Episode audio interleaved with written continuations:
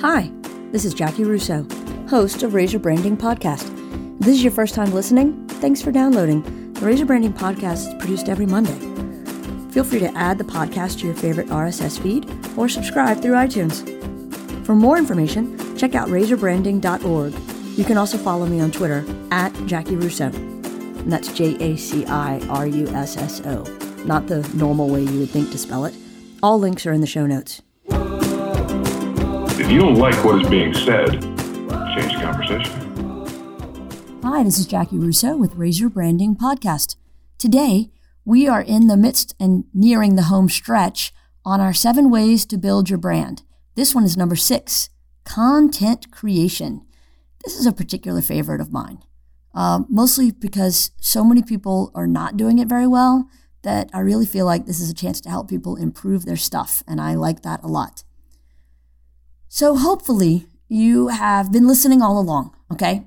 So, you started all the way back at the beginning with target audience, so you know who you're talking to. Then, you got to number two, specific messaging. So, you know what the message should be, and then where that message should be going.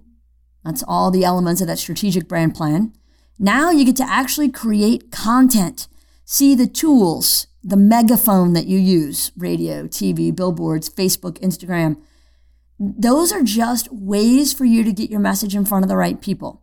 So, what message you put into that megaphone is your content. These are the stories that you're going to tell and how you tell them. You can use videos, TV, or YouTube. You can use audio, radio spots, on hold messaging. You can use ebooks, white papers, social media posts, ads like newspaper and magazines, and so much more depending on which stories you're telling, might help you determine which mediums are best suited for those stories. If you have the budget to do it right and you need to reach a really large audience, then TV, like, you know, broadcast TV or cable TV, is going to be a great fit. You can use all the bells and whistles and ensure this great production value and tell a really powerfully connecting story that's going to engage your audience emotionally and change their behavior. And here's the thing if you've got the opportunity and the budget to use video to tell these great stories and you're going to run a TV ad for it, awesome! Don't just stop there though. Take that video and post it to YouTube because you've now got a, a quality piece of content. Share it. Embed it on your website so that when people go to your site, they can see it. Push it out through your social media channels. Maybe do an e blast to your database. When you have one really good piece of content, you can use it in so many different ways.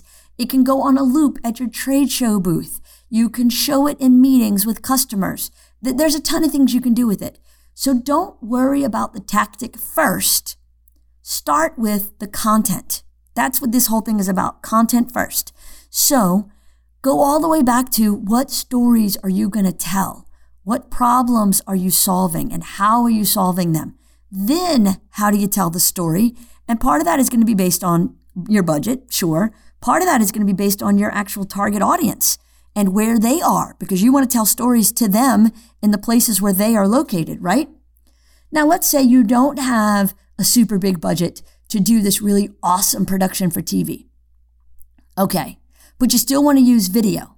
Well, if you've got somebody in your office that has an iPhone 11 Pro, you're talking about professional level abilities here. You need to have really good lighting. You need to have really good um, audio recording equipment um, because depending on how far away the camera is going to be on the phone, the audio is not going to pick it up very well. So use a mic like you're supposed to and have a really good editor to make it interesting. So I'm not saying that just any intern can do it. What I am saying is you have an enormously powerful piece of equipment in your pocket. So don't feel like you have to use this huge rig of equipment depending on what you're doing. So no matter what size your company and no matter how big your budget, there are times when we've got to use all the right big equipment and there are times when we can just use a phone.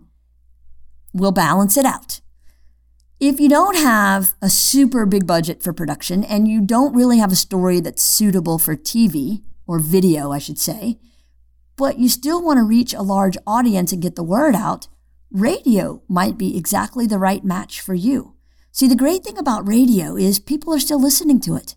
They, they want that human connection with the radio talent, the disc jockeys. They want to know what's going on in their community with traffic updates, and radio um, provides that for them.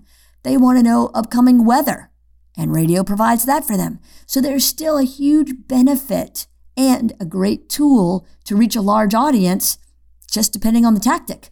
So when you tell a story with radio, you can engage the listener's mind to really see what you're talking about. And it's a lot less expensive for me to tell you a story about a herd of thundering elephants storming through a parking lot, toppling over cars. I throw in a few little sound effects and you can see that scene in your mind exactly. If I was to go shoot a video of that, it would get really pricey really quickly. And then we'd have a bunch of elephants loose in town and nobody wins. If you're focused on social media, then the quantity of your posts will be much higher than the number of ads you would have utilized during a traditional ad campaign in newspaper or magazine. You want to look to rotate your content through questions your customers ask, sharing the culture of your company, highlighting specific products and services, telling the stories of your satisfied customers, and acknowledging outstanding employees. No matter what content you utilize to tell your story, you want to make sure it looks professional. And my goodness, please orient your videos properly. Make sure the graphics are sized correctly. You also want to make sure these things are emotionally connecting and doesn't focus too much on features. Instead, really gives some time to benefits. So hopefully this has helped you get your head around content creation. If you are an expert in your field and you've got a lot of thought um, that is maybe different from other people in your field, a thought leadership campaign might be right for you. That's where you'll get into ebooks and white papers, things that people can download and read more to learn how you're different. All of these tools are beneficial when it comes to building your brand. All of them should connect back to your website because that's home base for your business, not Facebook. Facebook is a megaphone that you're using to put the word out about your business. If you have any questions about how to use all these tools or you want more information, you can always go to our website, brandrusso.com, and learn more. You can come to our workshops brandrusso.com slash brandbuilders, or you can just email me, Jaci at brandrusso.com, or hit me up on Twitter at Jaci Russo, and I'll be happy to answer your questions and see if we can't help you find new and better ways to build your brand. Talk to you next week.